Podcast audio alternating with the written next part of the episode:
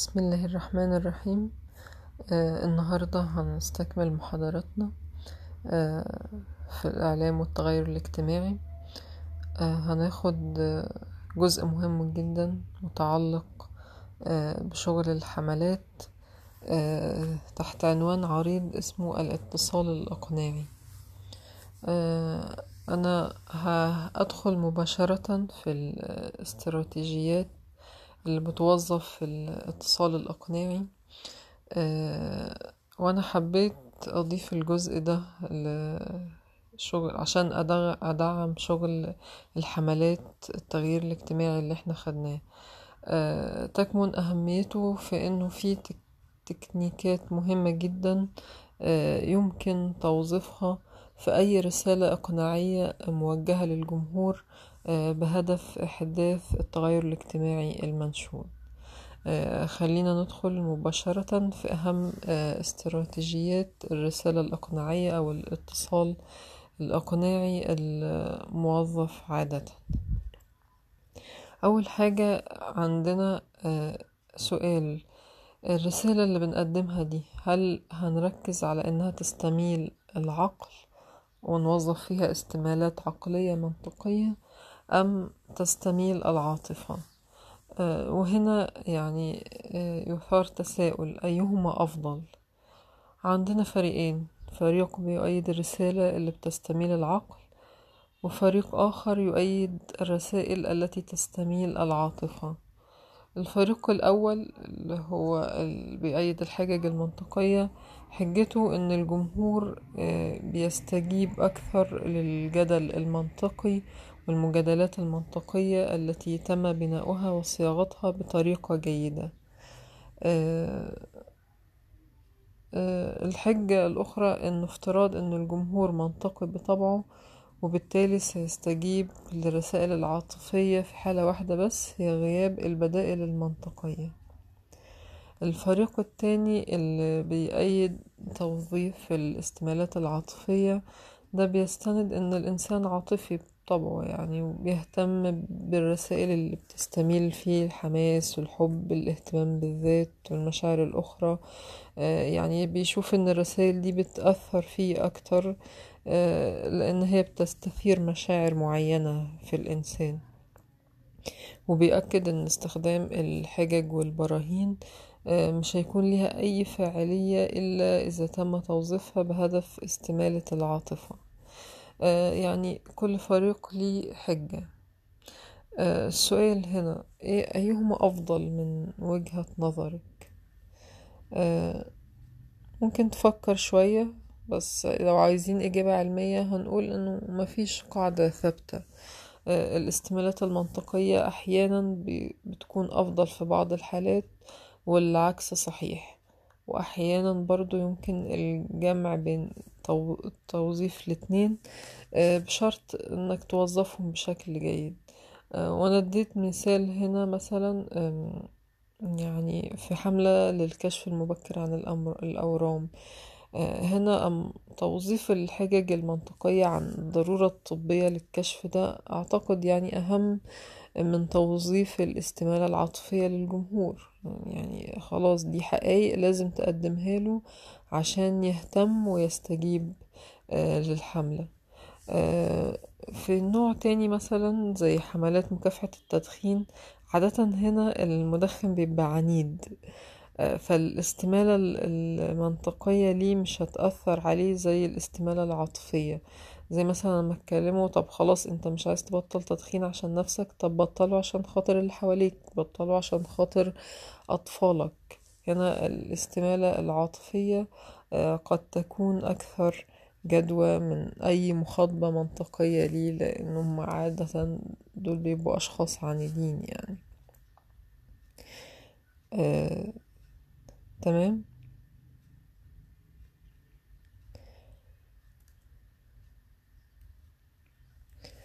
آه برضو ممكن ندي مثال كمان آه توظيف الأرقام والإحصائيات كحجة منطقية آه في حملات مكافحة التهرب الضريبي. آه برضو ممكن يكون أهم نظريا من فكرة إنك هتوظف استمالة عاطفية زي ما تقول ادفع عشان بتحب بلدك. لا هو مش هيقتنع كده. غير ما تقوله لا ال- ال- الفلوس اللي انت أو الأرقام اللي بتتحصل دي بت بتوظف في كذا وكذا بالأرقام وال وال والشواهد الحقيقية يعني. آه، ده ممكن يأثر أكتر مع الجمهور ويخليه يستجيب بشكل أفضل يعني. ممكن ندي مثال كمان برضو للتوضيح إنه ما فيش ما يمنع من الجمع بين النوعين من الاستمالات في أي اتصال إقناعي يعني. زي مثلا لما بنوظف الخطاب آه، الديني آه، كحجة منطقية في حملات آه، آه، التوعية الصحية بفيروس كورونا. وفي نفس الوقت ممكن نوظف الاستمالات العاطفية آه، في التشديد على الإجراءات الوقائية بغرض الحفاظ على كبار السن آه، يعني الدين بيقول لا تلقوا. لا تلقوا بأيديكم إلى التهلكة أو لا ضرر ولا ضرار آه، الاستمالات العاطفية إحنا بنقولك لو انت مش خايف على نفسك طب خاف على كبار السن اللي حواليك اللي مناعتهم ضعيفة وارد ان انت تعديهم وما يقدروش آه، يعني يقاوموا ال- الفيروس بشكل آه، زي زي زي حد شاب يعني يقدر يقاوم تمام؟ آه، برضو ممكن مثال آخر لتقريب الفكرة آه، حملات مكافحة الس- السمنة. ممكن برضو إن إحنا نجمع فيها بين النوعين من الاستمالات. ممكن هنوظف استمالات عقلية منطقية هنوظف نوع من ال ال الاستمالات العلمية حول حول مخاطر وأضرار السمنة وبرضو هنعمل استثارة عاطفية آه، يعني تحفز إنه شكل القوام المثالي المرغوب يعني وخصوصا آه، في في النساء ده بي بيأثر بشكل آه، أكبر يعني. مش مجرد إنك هتتكلم عن أضرار طبية بس لأ أنت برضو يعني هتعمل صورة ذهنية حلوة للجسم الممشوق الشاب اللي عنده عضلات المرأة اللي قوامها مثالي آه، ده هنا مفيد الجمع بين النوعين من الاستمالات. تمام؟ آه آه بعد كده الاستراتيجية آه التانية الموظفة في الرسالة الإقناعية آه هي استخدام الأدلة. والأسلوب ده بيعتمد بشكل أساسي على موضوع الرسالة أصلا ومدى حاجته لتدعيمه بالأدلة. يعني في آه، حملات معينة آه، بتحتاج إن هي يتم تدعيمها بالأدلة يعني.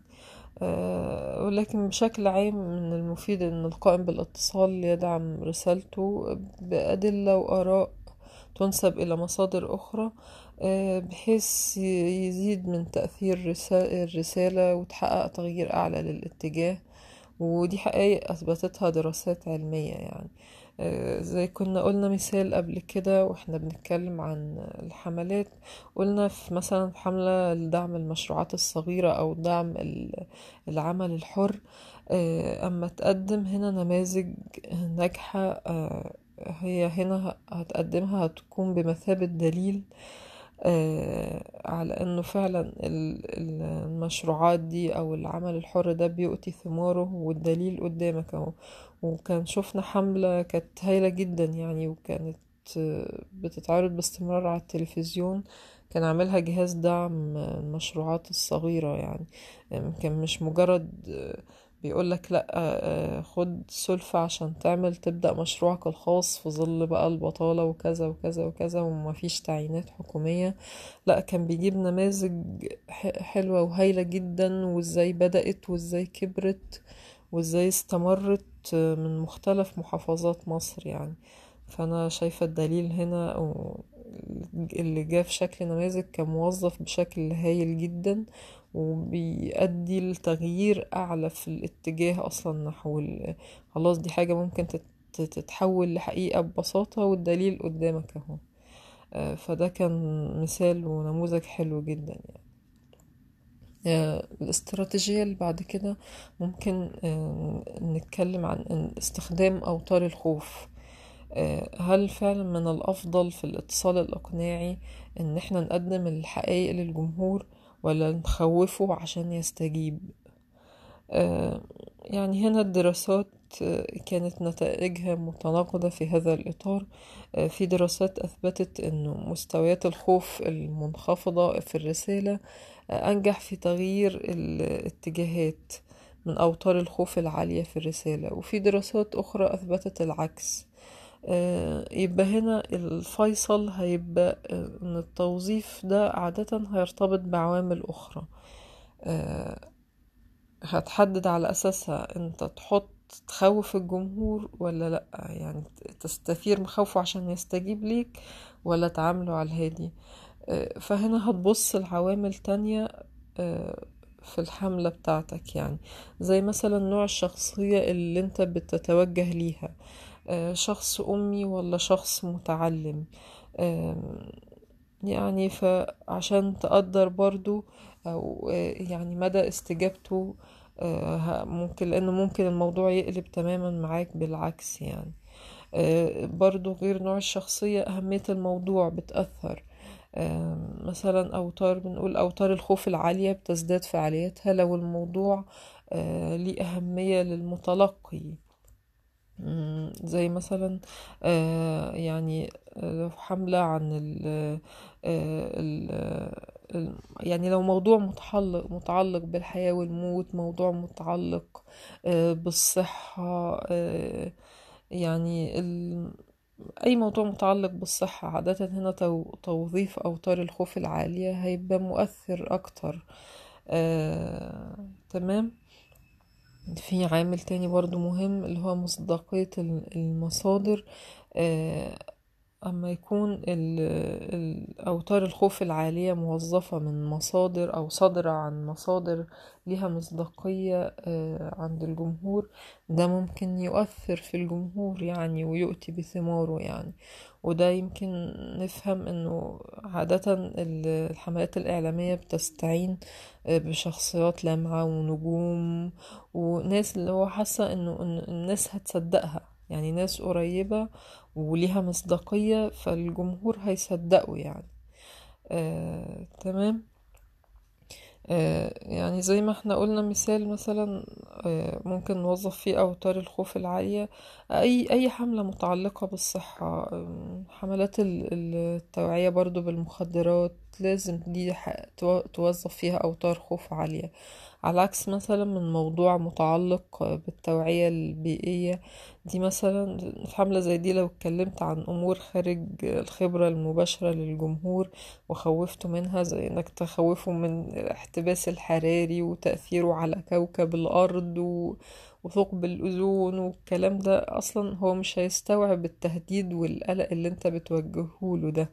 لأن يعني الموضوع ببساطة يعني خلاص ده هو خارج خبرته المباشرة فلازم يبقى عندك هنا استراتيجيات تانية أقرب أه توظفها من مجرد إنك تخوفه وتهدده بحاجات يمكن مش ملموسة بالنسبة له. أه تمام؟ الاستراتيجية الرابعة هي يعني برضو هنتكلم عنها هي عن تنظيم أو ترتيب الرسالة الإقناعية. عادة ببساطة يعني الرسالة المنظمة بيبقى ليها تأثير كبير عن الرسالة غير المنظمة. لو إحنا بنتكلم عن حملة في صحيفة فبنقول إن مكان الموضوع صفحة أولى أكيد صفحة غلاف في الصفحة وترتيب الحجج والأمور الفنية المتصلة بحجم المطبوع وموقع الصور وحجم ومساحة الصور. لو حاجة في التلفزيون نتكلم عن إن أسلوب المونتاج وزوايا الكاميرا والفترة الزمنية للقطات معينة. كل دي أمور متعلقة بتنظيم وترتيب الرسالة وبتأثر في القدرة الإقناعية للرسالة. برضو التنظيم الترتيب لا يقل أهمية عن التنظيم ترتيب الحجج الإعلامية بشكل واضح بيأثر على فاعلية الرسالة. بس هنا خلينا نسأل سؤال برضو بمناسبة الترتيب أيهما أكثر تأثيرا؟ إن إحنا نقدم الحجج في أول الرسالة ولا في آخر الرسالة؟ آه الإجابة ببساطة آه، إنه أيا كان القرار لازم هنفرق بين حالتين قبل ما نقرر. في رسائل بتقدم وجهة نظر معينة واحدة وفي رسائل آه، إقناعية بيعرض القائم بيعرض فيها القائم بالاتصال وجهتي نظر آه، مؤيدة ومعارضة. آه، ده بي- ده ببساطة بيقودنا للاستراتيجية اللي بعد كده عشان نفهم آه، النقطة دي. الاستراتيجية الخامسة هي تقديم الحجج التي تؤيد جانبا واحدا وتقديم الحجج المعارضة. آه، السؤال هنا هل يكون الإقناع أكثر فاعلية حينما آه، يتم تقديم الحجج التي تروج لجانب واحد فقط أم آه، تقديم الحجج المعارضة. آه، وهنا ببساطة عندنا وجهتين نظر. في فريق بيأيد لعرض جانب واحد من الموضوع آه، لأنه ببساطة بيرى أن تقديم الحجج المؤيدة والمعارضة بي- بيقتل أو بيلغي بعضها البعض. النتيجة أن التأثير هيكون صفر. الحجج المتعارضة هتلغي تأثير بعضها التأثير صفر. هيبقى هيظل الفرد في نفس آه، موقفه الأصلي ولن يتأثر آه، بالرسالة الإقناعية الموجهة ليه. آه، الفريق ال- التاني المؤيد لعرض الجانبين في الرسالة ده بيرى إن الرسائل اللي بتقدم كل من الجانب المؤيد والمع- والمعارض آه، بتكون أكثر فاعلية في تغيير آه، اتجاهات الأفراد المتعلمين تعليم عالي آه، لأن الرسالة بتذكر كل الجوانب المتعلقة بالموضوع بتكون أكثر قدرة على تحصين المتلقي ضد أي دعاية مضادة. آه، حتى أنه فكرة مجرد الإشارة لأن هناك حجج متعارضة حتى ودون ذكرها بيخ- بيخلي الفرد أكثر مناعة ضد تأثير, الرسائل ال- المتعارضة اللي ممكن يتعرض ليها آه، فيما بعد. أنا هكتفي بهذا القدر وهنزل جزء تاني من المحاضرة نستكمل فيه بقية استراتيجيات الرسالة الإقناعية عشان الناس اللي تحب ترجع لج- لجزئية معينة ما تبقاش المحاضرة طويلة عليهم متشكرة جدا.